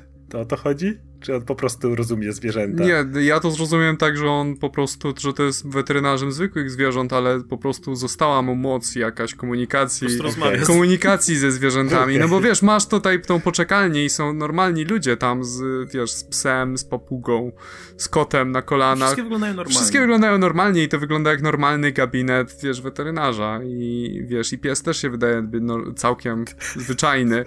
Tylko, że wiesz, on pewnie jest dużo lepszym weterynarzem, bo może sobie pogadać z psem, co cię boli i tak dalej. To, to też jest zajebisty pomysł swoją drogą. I, i wiesz, jak, jak, się zastanowisz nad tym, to weterynarz, który mógłby po prostu spytać pacjenta, co mu jest, to no, by miał spore profity w tej pracy, więc... Więc jeżeli na przykład to by była jedyna moc, która mu została, a tak przynajmniej to rozumiem, no to, no to jest jedyna właściwa, wiesz, droga kariery dla niego. Fajny pomysł, naprawdę. Także no, to, to jest ciekawy start tego nowego Strange'a. I to jest fajne, bo Strange y, po, przez lata nie miał ani jednej solowej serii, a najpierw się zajął nią Jason Aaron i zrobił kapitalnego Strange'a. A teraz mamy kolejne podejście i znowu zaczyna się bardzo fajnie, więc Strange no, ma, ma szczęście, ale może właśnie dlatego, że przez lata nikt go nie pisał, nie miał właściwie solowych serii, miał miniserie, to teraz jakby masz pasę świeżych pomysłów, bo jak zastanawiasz się, co robiono ze Strange'em, to odpowiedz mi niewiele, więc teraz możesz zrobić z nim wszystko i tego jeszcze no, nie było. to też taka postać, która nigdy nie była na pierwszym, znaczy nigdy, no od dawna nie była na pierwszym planie, więc można też z nią eksperymentować. Tak. Nie, nie, nikogo nie wzruszy, jak, jak jakiś pomysł nie wypali. No od czasu, kiedy Steve Ditko nie pisał go, to nie była jak gdyby do, do współczesnych, jak gdyby ostatnich kilku serii. Więc e, tak, no, to jest bardzo, to jest, to jest właściwie nowa, nowy taki renesans dla Strange'a, bardzo ważny, bo przez dłuższy czas ona występowała, to jest postać, która występowała tylko i wyłącznie do crossoverów, występowała w tle, ludzie się inni z nim konsultowali, tak. występował w eventach i tak dalej, natomiast sam swoich własnych historii miał bardzo niewiele i to, i to bardzo cieszy, że coś się w jego życiu dzieje, a nie po prostu sobie siedzi w tym swoim sanktum, sanktorum i, i tam lewi lewituje cały a, czas, bo czasami to, czasami ja odnosiłem wrażenie w tym, w starym Marvelu jeszcze, wiesz, jak zaczynałem z komiksami, że Doktor Strange to po prostu tam siedzi u siebie i lewituje cały czas, bo ilekroć tak. ktoś przychodził do niego, to on tam siedzi i lewituje. Ale to był w kwestii tego dowcip, że e, Wong kiedyś narzekał, że e, Doktor Strange, to był chyba w Axis, jak oni mieli te odwrócone charaktery i Wong zaczął wygarniać wszystko, co myśli o Strange'u. Jest wkurwiony, że Strange nawet nie podziękuje mu, że jak jest pięć dni na planie astralnym, a potem wychodzi z niego i ma czystą bieliznę, to, to nie podziękuję tak, ale jeszcze a propos Sanctum Sanctorum, to podoba mi się to, jak Zelma właśnie mówi teraz, że no, bo w tych dniach to tutaj jest generalnie bezpiecznie, bo zawsze jak w Sanctum Sanctorum było to, wiesz, nie dotykaj lodówki, nie otwieraj tego, bo tam zawsze jakaś macka cię złapie. A Loki po prostu ewidentnie to wziął wszystko pod buta po prostu i teraz te, te węże były dobrym przykładem. To węże, najlepszy moment w całym komiksie. Węże, które zaczepiły Zelmę i mówią, a, ale... Ale, ale tak. powiesz, że jesteśmy dobre węże. Powiedz panu, no, że, że jesteśmy, że jesteśmy pełni szacunku teraz. Tak. Jesteśmy dobrymi wężami. Więc teraz ja i Zelma, nie, teraz teraz to już jest generalnie tutaj w miarę, w miarę bezpiecznie. Podobały e... mi się też te drzwi i fakt, że Loki próbował je otworzyć toporem. Taki wbity topór i zostawił go tak. To, to, jest, to jest fajny motyw i właśnie myślę, że tutaj też sporo, sporo dobrego wniósł właśnie artysta też nowy, e, Gabriel Walta, którego można kojarzyć Magneto, z Magneto tak. Bana na przykład, albo z Wyżona Toma Kinga. On, on nie jest tak dobry w portretowaniu tych takich dziwności, to, co Chris Bacalo miał robić świetnie, ale jednocześnie dużo lepiej się sprawdza jednak przy, mm, przy gdy mamy nacisk już na postacie i ich mimikę. On ma taki fajny styl, który właśnie jest bardzo skupiony na, na, na samych postaciach. To są, to, to są obiekty, powiedzmy, w jego kadrach, którym poświęca zawsze najwięcej uwagi. Tym tłom już niekoniecznie, gdzie u właśnie najwięcej się działo w tle, nie, nie przy samych postaciach. Często nie było wiadomo za bardzo, to za postacie nawet. Postacie były często bardzo umowne u bardzo. To, a, ale on właśnie dbał o jakieś tam, jak były te plany różne, to te wszystkie jakieś tam zawiłości, jakieś no. kropeczki, jakieś, jakieś mikrocząsteczki latające wiesz, w tle, a, a postacie to czasami były bardzo umowna figura i tyle. No nie, no właśnie u, u Walty sam, sam mimika postaci jest super. Te sceny, gdzie Loki siedzi w tym barze e, i właśnie próbuje zgrywać kozaka są, są świetnie narysowane i wiesz od razu, że kurczę, że, że, to, że, że to jest ten sneaky bastard, który na pewno coś ukrywa. E, także super, no będę czytał dalej. Wątpię, czy nadrobię, szczerze mówiąc, te wcześniejsze zeszyty nie będzie mi się chciało, ale od tego nowego otwarcia myślę, że warto. Jeśli ktoś tak jak ja to porzucił w międzyczasie, to, to warto zdecydowanie wrócić. Samo status quo jest myślę dość ciekawe. E, jest jeszcze jedna seria z Marvela, zanim przejdziemy chyba do Metal, która, w której zmieniła się ekipa, to Moon Knight. Mhm. Tam... Ja, mówi... ja tego nie czytałem jeszcze, ale mówiłeś sam, że nie dzieje się tam znowu aż tak dużo. E, bo w samym komiksie nie pojawia się w ogóle Mark Spector. Cały komiks jest pisany mhm. z perspektywy dr Emmet, co jest dosyć ciekawe, jeżeli ktoś czytał Lemira tego ostatniego i jak tam była przedstawiana dr Emmet, ale to się trochę zazębia z tym, bo yy, skończyłeś całego Lemira, tak. to tam dowiadujemy się, że Mark Spector tak naprawdę był w szpitalu psychiatrycznym, ale niekoniecznie wtedy, kiedy jakby dzieje się historia, bo ona jest tak powalona, że nie wiesz, kiedy ona się dzieje, ale mamy flashbacki, które już są jakby prawdziwe. I w tych flashbackach u Lemira dowiedzieliśmy się, że Mark Spector cierpiał na no, te swoje dissociative disorder, jak to się nazywa, e, od małego dziecka. I rodzice go po prostu w pewnym momencie wysłali do, do szpitala psychiatrycznego, bo nie wiedzieli już sobie, jak z nim poradzić. Nie, nie, nie potrafili mu zapewnić innych warunków. I tam właśnie e, przez jakiś czas leczyła go ta doktor Emmet, jak już był trochę starszy. Teraz ona ma nowego pacjenta, który ma podobne zachowanie, który też był w wojsku, tylko e, no cóż, on tam spalił swoich wszystkich kolegów, podpalił i wszyscy spłonęli. I ona go teraz stara się leczyć i stara się mu znaleźć jakiś. Ona jest zafascynowana Moon Knightem. Ma straszne po prostu, że mówi, że Mark to sobie poradził, że to wiesz, on przypisał to do konszu i w ten sposób sam się niejako wykurował z tego, bo wiemy, że ta seria z Lemirem skończyła się tym, że niejako Spector chce, chce być może nie tyle zdrowy, co lepiej radzić sobie ze swoją chorobą. I ona tutaj szuka alegorii, jakiegoś odniesienia i więc sięga do, do loru egipskiego, no i oczywiście jest Konshu i jest jego ojciec, którym jest Ra. Ra, Bóg Słońca. Ogień, tak? i zaczyna temu gościowi mówić o Ra i o tym, że licząc, mając nadzieję, e, że... Nie jestem pewien, czy to dobry pomysł. Mając nadzieję, że on sobie podobnie to ułoży jak Spektor i tak dalej. No, no, no, A jak to się kończy, to możecie się natychmiast domyśleć. E, Powiem tak, e, z, oparzeniami czwartego stopnia doktor Emmet jest wywożona z tego szpitala, który spłonął i mówiąc I believe, I believe. Generalnie Damn. tyle. Więc y, Moon Knight się nie pojawia w tym komiksie, ale to jest takie ustalenie, ponieważ ten gość potem stwierdza, że on w takim razie zmiażdży konszu, wyrwie mu kręgosłup i co mu jeszcze nie zrobi. E, więc to ma być nowy vilan i, i jak mamy konszu, tak, awatar konszu, no to awatar Ra i będzie starcie i to ma być taki Bemis mówił, że spróbuje stworzyć ikonicznego vilana dla Moon Knighta, takiego przeciwieństwo. Ej, no to spoko, fajny pomysł. Gdyby, lepsze to niż gdyby mieli znowu, wiesz, recyklingować e, poprzednich no. złoczyńców. E, tym bardziej, że, że, że no jest, wiesz, jest to taki, no, ma związek z samym bohaterem, ale też można sporo zrobić. Zresztą, kurczę, no Rato jest kozak, no, nie? Także, ojcie, no, ojciec tutaj, kończy, nie? Jak on zacznie z nim gadać. Tak, i, i, może być i, tego i widzisz, że to jest bardzo mocno zakorzenione przede wszystkim w ranie Lemira, który był tuż wcześniej, no bo jest Emmet, jest motyw psychiatryka, jest to wszystko bardzo mocno siedzi w tym, co było tam. Możesz zacząć to czytać tutaj spokojnie, jeżeli komuś się nie chce, ale Ran Lemira uważam za najlepszy Ran Moon Knighta, więc dlaczego go nie czytać? E, ale e, jest, czujesz to mocne zakorzenienie, ale jednocześnie no, masz świeżą historię, to jest nowa postać, więc możesz zacząć i tu czytać. Ale, ale jednak polecałbym jednak przeczytać Lemira, bo był fenomenalny. Więc no, Bemis dobrze zaczyna, ale, ale, ale to jest dobry scenarzysta póki co. Sprawdzał się w tym, co pisał, więc hej. No, to tym, tym chętnie nadrobię, szczerze mówiąc, bo nie, nie wiedziałem, czego się tutaj do końca spodziewać, ale widzę, że e, no, że warto będzie. Mm, Okej, okay, to w takim razie Dark Knights Metal. Nie, nie mieliśmy pełnoprawnego chyba zeszytu od czasu, kiedy mówiliśmy o tym ostatnio, ale pojawiły się dosyć ciekawe tajny. Szczególnie te dwa najważniejsze. Zdaje się, że coś nam jeszcze wychodziło, ale... A właśnie, wcześniej jeszcze była mowa o tym, że ponoć te inne w Justice League są ważne. Tak, są ważne, w sensie są dobrymi przejściami pomiędzy tymi poszczególnymi tajenami, jak gdyby same nie są...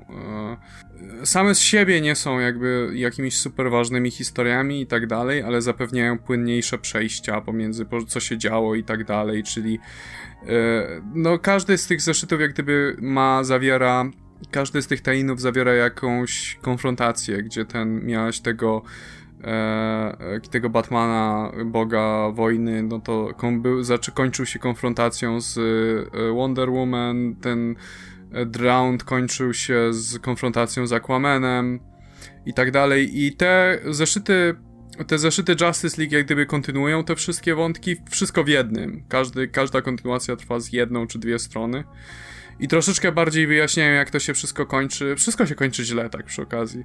No, Od razu taki spoiler. Taki nie, bo drugi zeszyt skupia. Pierwszy zeszyt jest tak, jak mówisz, i on jest. Tam swoją drogą jest moment, w którym Flash walczy z tym Flashowatronem. Tak. Jest moment, kiedy on go atakuje e, takimi Mad Maxowymi Batmobilami. Tak, i w ogóle się. W ogóle się. Tak w ogóle. Głupie, ale, ale w ogóle ten Flash. Głupie ten Flash z tamtego uniwersum wciąż żyje wewnątrz tego Batmana i on się, się co jakiś czas w głowie. Tak. Cały czas się odzywa tak, hej Bruce, ja żyję! Tak. Ale nie jest moment, kiedy wiesz, kiedy, kiedy wiesz, jest tam masa piachu nagle, bo, bo, bo czemu nie? Bo, bo, tak. czemu nie? I z tego piachu mogą wyjechać e, samochody z Mad Maxa, tylko że czerwone z piorunami, bo to Flash. No to tak. Takie, to jest takie absurdalne, jak Flash walczy z armią samochodów, które mają kolce jakieś, po prostu jest no wiadomo. Ale już drugi zeszyt jest cały o cyborgu. Tak. Cały jest o cyborgu, który no, daje opór temu. Y, I to jest dosyć istotne, że na końcu ci bohaterowie uciekają od tych wszystkich e, złych Batmanów. Bo tam się skończyło tym, jakby oni zostali wszyscy przez nich pojmani, a tutaj mamy już sytuację, w której wszyscy od nich uciekają. No tak. I tylko, I... że tylko jak się dowiadujemy oczywiście jak uważa ten e, Joker, Batman Who Loves, że ha, ha, ha, tak naprawdę daliśmy im tylko nadzieję, pozwoliliśmy im uciec, żeby im ją odebrać. To znaczy, generalnie dowiadujemy się też, nie jestem pewien już z którego zeszytu się prawdę mówiąc pogubiłem, czy to było z Batman Lost, czy z któregoś, że plan ich taki nie jest generalnie, żeby zająć po prostu tę ziemię, tylko użyć ją jako takiego trampoliny do tego, żeby zająć całe multiversum. To w Justice League i widzimy to, wtedy, no. i na końcu widzimy te koszmary innych bohaterów. Jakby to, to, to w sumie też jest taki, taki, trochę istotny szczegół, że na razie widzieliśmy tylko koszmary Batmana jakby, te, mm -hmm. ci mhm. wszyscy Dark Knights, a tam widzimy, że oni jakby chcą z tego Dark Multiverse wypchnąć pozostałe i widzimy masę koszmarów, jakieś tam Supermana, no te, te no to są ich koszmary, to są ich tak strachy i tak dalej, które uformowały Dark Multiverse, więc widzimy innych bohaterów, te dziwne wersje. Tak. No generalnie koncept Dark Multiverse to jest yy, takie samo, to samo co ten wieloświat DC, ale wszystko poszło źle. I, i, i, I, wszystko jest beznadziejnie, i każdy z tych światów jest też sam skazany na zagładę, i one się cyklicznie umierają i pojawiają nowe, i tak dalej. To jest interesujący koncept. Ma, mam nadzieję, że po tym evencie jeszcze e, przez jakiś czas będą do tego wracać, bo możesz naprawdę masę rzeczy wyciągać z tego, jakichś złoczyńców, czy mogą się. Ja bym chciał historię, w której, wiesz, Liga Sprawiedliwości się przenosi do jakichś światów z Dark, z Dark Multiverse i tak dalej i tak, ja myślę, że to jest studnia bez dna i że tu jest potencjał na dużo więcej historii niż po prostu metal. Tak, bo teraz warto zaznaczyć, że to działa mniej więcej w ten sposób, że masz powiedzmy świat e, z numerkiem odpowiadającym numerkowi, czyli jak jest, tak jak mówiliście, było gender bender w którymś tam świecie, to tutaj jest tak samo, tylko właśnie Batman wszystkich, to, czy ta Batwoman jak nazwać, wszystkich zatopiła, czy tam co zrobiła i e, tylko, że te wszystkie światy zdychają. One, cokolwiek się dzieje i one są niszczone i na ich miejscu pojawia się kolejny odpowiadający dalej numerkowi tego świata, ale już oparty o inne koszmary i tam no, znowu za 5 minut pójdzie zupełnie inaczej i znowu się spieprzy wszystko. I one są odbiciem numerków swoich z normalnego multiverse, ale, ale jednocześnie powstają z tych obaw, strachów tych bohaterów tutaj. Tak, i one są skazane na zagładę, one zawsze muszą zginąć, bo jak gdyby, no, nic dobrego się tam nie dzieje. no, ale już na przykład, bo możemy przejść dalej do Batman Who Loves, no właśnie, bo, bo tutaj zaczęliście parę rzeczy, które pojawiają się też potem właśnie w tej historii. No to jeśli chodzi o Batman Who Loves, to pierwszy z tych, który mi się naprawdę nie podobał.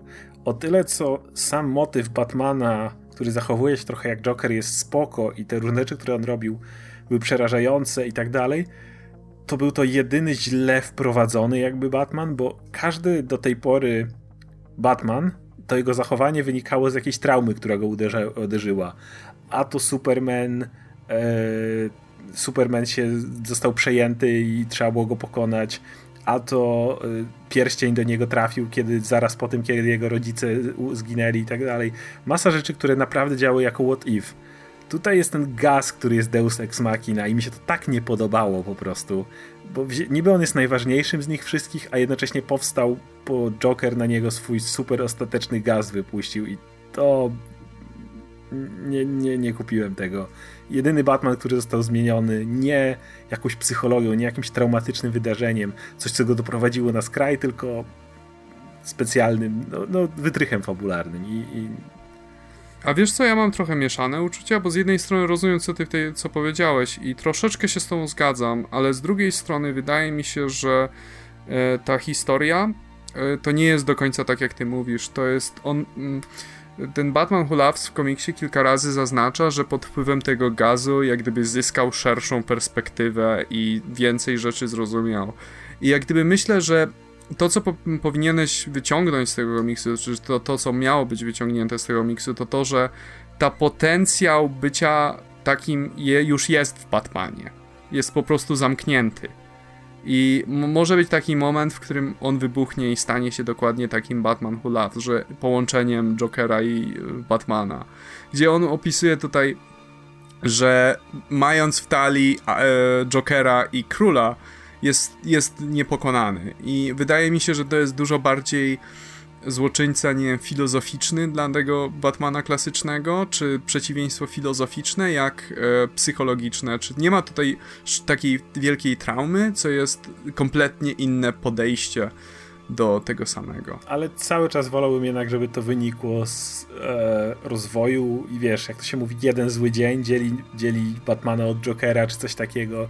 No ja bym chciał, żeby ta historia byłaby lepsza, gdyby na przykład gdybyś miał historię właśnie w tym e, i gdzie by to Joker zrzucił Batmana do kwasu. Na przykład. Na przykład. Prawda? To by dużo lepiej działało moim zdaniem. A to, że wiesz, tutaj no, Joker... w, jak, w, jaki sposób to by się w jaki sposób by się różniło? Czy by go zrzucił do kali? Nie, nie, bo miałbyś czy, odwrotną sytuację czy, wtedy. Czy potraktował go gazem? Nie, miałbyś trochę odwrotną sytuację, ale, ale cały czas jednak wolałbym, żeby to wynikało z momentu, w którym coś stało się złego u Batmana. Coś znaczy, wiesz co? Złamało, coś, coś spowodowało, że on już przestał się przejmować Łukasz, Można było to tak napisać. Chodziło mi o moment originu Jokera, chodziło mi to, że Red Hood by zrzucił Batmana do kwasu, a nie Joker jako Aha. taki. Gdzie, wiesz, mi, masz ten jeden moment przełomowy, który jak gdyby Coś poszło inaczej. ustawił ich, ich dwóch jak gdyby na torach, których, których byli przez resztę życia i co jakby ten moment zmienić, że to Batman wpadłby do kwasu, a Red Hood by, wiesz, dalej był normalnym gangsterem, czy coś takiego. I myślę, że to by wtedy działało tematycznie trochę lepiej, ale myślę, że tutaj właśnie chodziło przede wszystkim o tą różnicę w podejściu do sprawy i w podejściu do świata, jaką pomiędzy Batmanem, tym z naszego uniwersum i pomiędzy Batmanem z tego Dark Universe, tym Batmanem Jokerem. Troszeczkę to właśnie myślę, że ta siła myślę, że ten filozoficzny aspekt został osłabiony przez to, że to możesz zawsze powiedzieć, że o, to jest jokeryzowany Batman. Natomiast e, nie, nie znaczy, wiem, ja do, tak doceniam jakby samą mieszane uczucia. Doceniam mam. samą figurę tej postaci i właśnie to, co mówiłeś o tym połączeniu i o tym, co by z tego wynikło i tak dalej, ale to właśnie zostało niesamowicie osłabione przez to, że hej, specjalny gaz zmienił mu mózg. No, to, to, dało się, może było, tu, tu, był duży potencjał, a według mnie właśnie to trochę go bardzo przytemperowało. Nie wiem, mi to, mi to osobiście nie przeszkadzało. Zgadzam się z waszymi tutaj zarzutami w tym sensie, ale mm, jakby w lekturze samego komiksu mi to, dla mnie to nie stanowiło żadnego problemu, bo dużo ciekawsze po prostu rzeczy dla mnie się działy potem. Ale szczególnie podobał mi się ten moment, ten moment w samym komiksie, gdzie Batman już został zarażony tym gazem i wiedział, że się zmieni i tak wszyscy czekali tylko na to. I to było cholernie przerażające. Ten moment, jak, jak e, Superman gada z Batmanem, on nagle mówi ha. W momencie, kiedy Superman mówi o, e, o, o, o, tym, że, że tam ktoś próbował komuś wyżreć gardło czy coś. I Batman to reaguje tak mówi ha. I to jest tak creepy, kurewsko. E, no i potem jest ta akcja oczywiście z Batrodziną, która zostaje przez tego nowego Batmana Mm, Jokerowego Batmana zamordowana. I to, to, też był bardzo taki chilling moment, który mi się podobał. I to, to, po prostu podobał mi się ten element tej właśnie gradacji, że ta postać nie zamieniła się w Jokera od razu. Właśnie stopniowo jakby zamieniała się w, w tę postać, którą już widzimy w Dark Knight Metal. I to było też jednocześnie dużą, myślę, dużym elementem całości jednak była też oprawa graficzna, która była absolutnie fantastyczna i pasowała niesamowicie do tej historii. To, co się stało z Supermanem, to się stało z rodziną Supermana, to wszystko było tak, tak niesamowicie może, może nie tyle straszne, ale właśnie takie niepokojące, e, szokujące momentami, że, że przyznam szczerze, że ja wcześniej się spotkałem właśnie z dość negatywnymi opiniami na temat tego komiksu. Przeczytałem go i mówię, kurde, wcale nie jest tak, tak zły. Jest, jest, podoba mi się w sumie, nie wiem, czy mi się nie podoba najbardziej z tych wszystkich, z tych wszystkich tainów. Ja tak jak mówię, to wszystko, to wszystko już byłoby fajne, ale za każdym razem, gdybym miał przeczucie, że to jest prawdziwy Batman, którego jeden zły dzień od tego dzielił, w którym coś Alfreda by mu zabili, czy coś w tym rodzaju, jakaś jedna rzecz, która mogłaby tego normalnego Batmana doprowadzić na ten skraj, to, to byłoby dużo bardziej przerażające, bo wtedy byś myślał sobie, kurde, ta jedna rzecz by się stała i Batman byłby w normalnym uniwersum, zachowałby się tak samo. Przez to, że to był gaz, no tak, to było fajnie pisane, ale jednak mi odbierało wiele satysfakcji. Ja nie wiem, szczerze mówiąc, czy po tych wszystkich poprzednich zeszytach kolejna sytuacja w tym stylu nie byłaby jednak trochę wtórna. Nie wiem, podoba mi się ta idea też, szczerze mówiąc, z tym, z tym, z tą śmiercią Jokera, która jest trochę, trochę taka niespodziewana, bo Batman go atakuje i Joker ginie niejako trochę przypadkiem. Eee, no i to, to jest w zasadzie tym, tym, tym pierwszym stopniem, który zaczyna tą całą przemianę. Także, no, nie wiem, no jakby... E, konsekwencje mi się podobały dużo bardziej, żebym narzekał na to w ten sposób, może powiem. Pełna zgoda jakby z tej z mojej strony, dlatego że no dla mnie najsilniejsza jest ta druga część komiksu, gdzie ma szansę wyłożyć wszystkie swoje przemyślenia na temat tego i co się stało i co się wydarzyło i, i tak dalej. I jak porównasz to do tego, co do takich standardowych rzeczy, które Batman zazwyczaj mówi w komiksach, czy do takich, wiesz, naszego przekonania bardziej o Batmanie, no to jest, to jest też w dużej mierze niepokojące. Gdzie wiesz, to jest jakbyś słyszał, nie wiem, papieża, który czci szatana, czy coś takiego. Syna szatana. Tak, tak pokryją mu, wiesz. No, więc to jest to w dużej mierze ta ideologiczna strona była dla mnie najbardziej pociągająca. Plus w moim przypadku jeszcze te horrorowe aspekty. To, to był ten zeszyt, który moim zdaniem był najstraszniejszy z tych. Tak. Znaczy, no, najstraszniejszy oczywiście trochę w cudzysłowie to mówię, ale wiecie, no taki najbardziej creepy z tych, które były. I spodziewałbym się po tym, jak ta postać wygląda i się zachowuje. Um, no dobra, ale a propos creepy rzeczy, to jeszcze mamy jeden ten Tain. E, wszyscy go przeczytaliśmy? Ten Batman Lost? Tak. tak. O, to dobrze, bo ja, ja, ja, ja nie będę tłumaczył o co chodzi. E, no generalnie Batman jest uwięziony w Dark Universe i ma e, zwidy. jest koniec streszczenia. Nie, nie chcę... wiem, czy zwidy to jest dobre określenie. No, nie chcę mówić halucynacje, ale ma wizję czy coś bardziej w tym stylu, czy jest też, czy być może jest też miotany między różnymi uniwersami. To nie jest też jasno powiedziane. No właśnie, ja, ja odniosłem wrażenie, że to nie tyle są zwidy, czy halucynacje, czy, czy coś, co się dzieje w jego głowie, ale on wręcz faktycznie jest częścią tego, co się dzieje tutaj, albo ciężko powiedzieć. Nawet nie tyle uniwersami, co czasami. Jakby Barbatos chce mu pokazać, że od zarania dziejów to wszystko było zaplanowane trochę, bo, bo jest ten cały motyw jest ten taki dziwny motyw jakby tej alternatywnej przyszłości z tym Damianem i, i, i, potem z tym, z tym, jak on jest dziadkiem i tak dalej, to, to, to, to ewidentnie jest nieprawdziwe, no patrząc na to, jak się dziewczynka zmienia.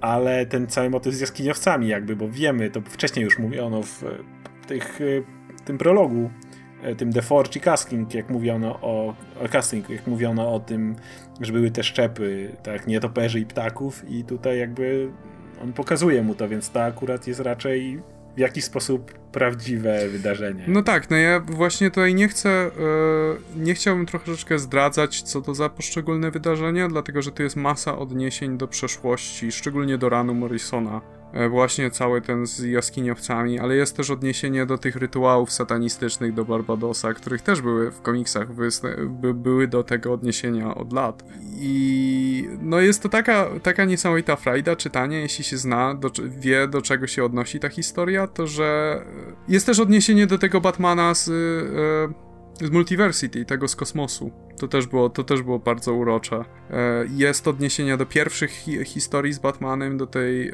Case of the Chemical Syndicate. No ja rozpoznałem głównie ten do Court of Owls, jak ten jego przodek biegł i wpadł do studzienki, ten cały motyw niby.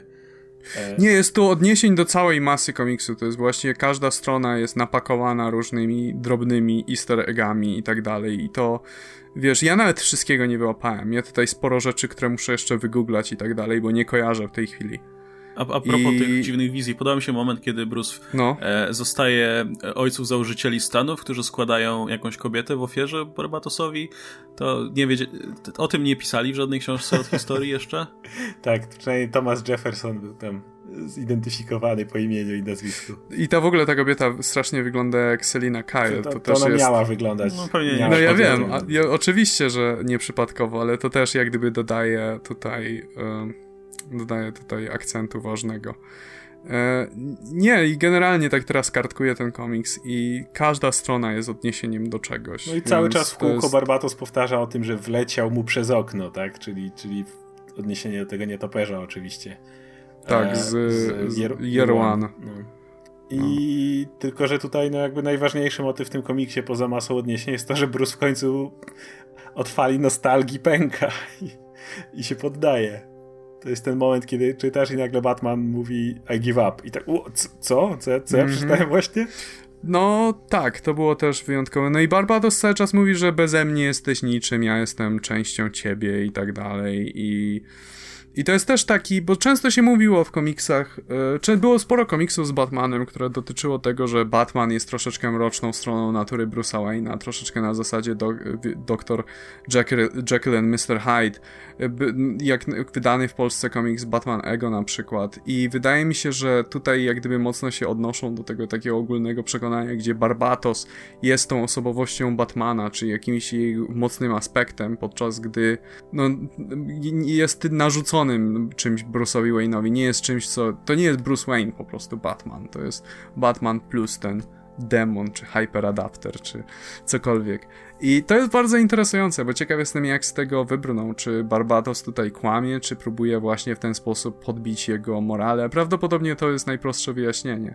Ale pozostawia ci to, tą myśl z tyłu głowy, że wiesz, być może być może Batman faktycznie nie jest do końca y, postacią pozytywną samą z siebie, być może jest po prostu tym właśnie demonem, który nawiedza Bruce'a Wayne'a, nawet jeśli nie w dosłownym sensie, to przynajmniej metaforycznym. Koniec wypowiedzi. To, to jest myślę ciekawa interpretacja, bo to jest, zresztą ten komiks no, jest, ma bardzo taką nieoczywistą wymowę. No, jest masa, masa scen, które nie są do końca powiązane ze sobą. Już to od was zależy tak naprawdę, ile z tego wyciągniecie.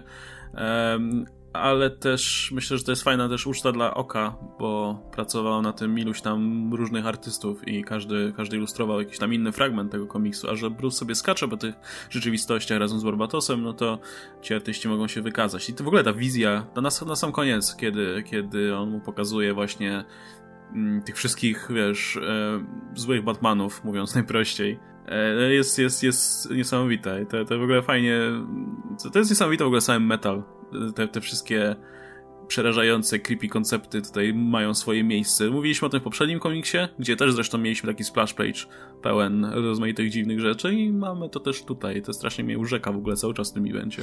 Ale wiesz co, podoba mi się w Metal to, że w tym evencie masz zarówno takie typowo superbohaterskie rzeczy, które są potwornie goofy i głupkowate i których, których nie traktujesz do końca serio, a i potrafią być takie historie, w których, nad którymi się można zastanowić chwilkę i odnieść to jakoś do większej historii postaci i, i jak gdyby coś więcej z tego wynieść. I to jest moim zdaniem duża siła tego eventu. Że wiele z tych komiksów działa też samych z siebie, jak na przykład ja myślę, że Batman Lost jest wartościowym komiksem w, nawet w oderwaniu od metal, jeżeli to byłby komiks, który by wyszedłby w Detective Comics jako one shot czy coś takiego, to nadal to by było, nadal to by było ciekawe, interesujące i warte przeczytania.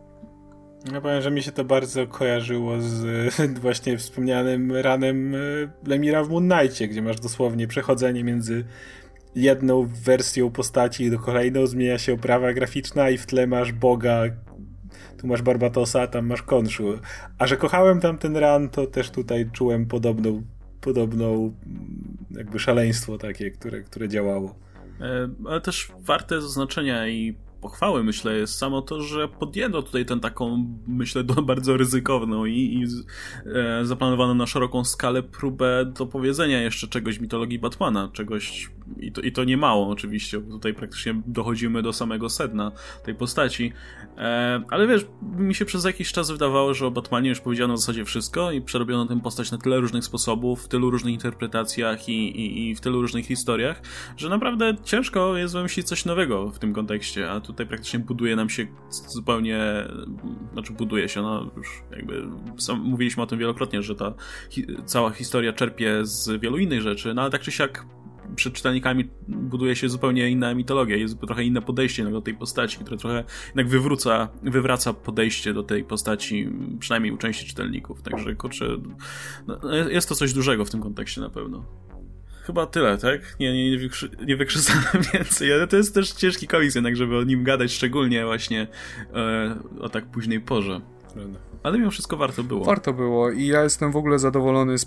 Właściwie nie było żadnego komiksu z brandingiem metal, który by mnie rozczarował, który bym stwierdził, że o, jest naprawdę słaby, czy coś w tym stylu. I, i wszystkie mi się pod jakimś względem podobały.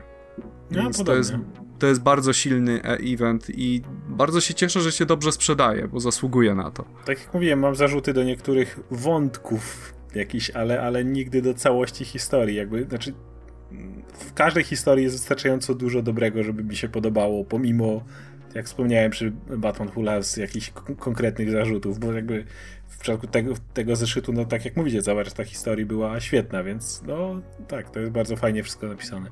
No, w, każdym, w, każdym tym elemencie, w każdym elemencie tej historii, w każdym zeszycie jest coś ciekawego przynajmniej, nie? Coś, mhm. co sprawia, że warto było to przeczytać, chociażby, żeby poznać ten element, czy poznać tę historię. No, myślę, że dobrym przykładem są te właśnie serie, e, nie serie, te one-shoty o tych poszczególnych e, Batmanach z Dark Multiverse, gdzie e, no mówiliśmy o paru z nich, część się nam podobała, część nie, mieliśmy różne zdania na ten temat, ale w sumie każdy z nich miał jakiś pomysł na siebie, coś, coś ciekawego pokazywał.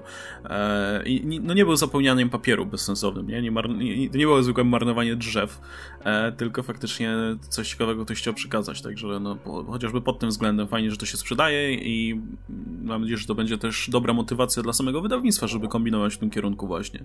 Żeby, że, że, żeby te eventy były właśnie odważne w ten sposób i też, co by nie mówić, to metal jest bardzo kreatywny bardzo powiedzmy. Mm, widać, że Scott Snyder nie jest na smyczy tutaj zdecydowanie. Okay. No tak, tak okay. trochę trzeba by to no. jakoś podsumować ładnie. Tak, tak, trzeba by przejść już powoli do, do podsumowania. W zasadzie no, możemy, możemy kończyć już w zasadzie na tym. E, myślę, że inne komiksy, o których nie powiedzieliśmy tutaj, nadrobimy je w o, kolejnych... i tak, jak to wyjdzie, to już będzie pierwszy odcinek, mm -hmm. więc można tak powiedzieć w kontekście serialu, jak już zobaczy się pierwszy odcinek serialu. Ja jasne, już trochę jasne, nie mam siły na gadanie więcej. Ale powiedzieliśmy już wszystko właściwie. No. no dobra, to w takim razie na tym będziemy kończyć. Jeśli nie powiedzieliśmy o czymś teraz, no to w kolejnym odcinku myślę nadrobimy. Jest parę rzeczy, które no myślę, że kolejny odcinek e, będzie poświęcony w dużej mierze e, nadchodzącej wielkiej premierze, czyli Doomsday Clock. Jeśli nie wyszedł jeszcze, albo jeśli słuchacie tego już wyszedł, to możecie być pewni, że to będzie kolejny temat w kolejnym odcinku. Ale też myślę, że nie wiem, pomówimy jeszcze o tym, jak tam się ten crossover X-Men skończył, albo nie wiem, albo o Daredevilu, czy o innych rzeczach. Tak czy siak, na, na tym skończymy ten odcinek. W zasadzie to jest leci czwarta godzina, tak? Jeszcze nie czwarta, jest 3, Zbliżamy 4, się. Jesteśmy 3.40 na, na liczniku, więc docencie. Ja, ja, już, ja już zdycham. Ja już ten... No, także lepiej jak będziemy się żegnać w tym momencie, zanim tutaj zajdziemy, bo wtedy następnego odcinka po prostu nie będzie. Um, także okej, okay, dzięki wielkie za uwagę. Był ze mną Adam Antolski, Ankol Mruwa. Hej wszystkim. I Oskar Rogowski komiksowanie. Przeżyliśmy, przetrwaliśmy, jest. Za... Ale to, co mieliśmy nadrobić, nadrobiliśmy, tak, więc hej, obowiązek spełniony. No i widzimy się w kolejnym odcinku. Trzymajcie się, cześć.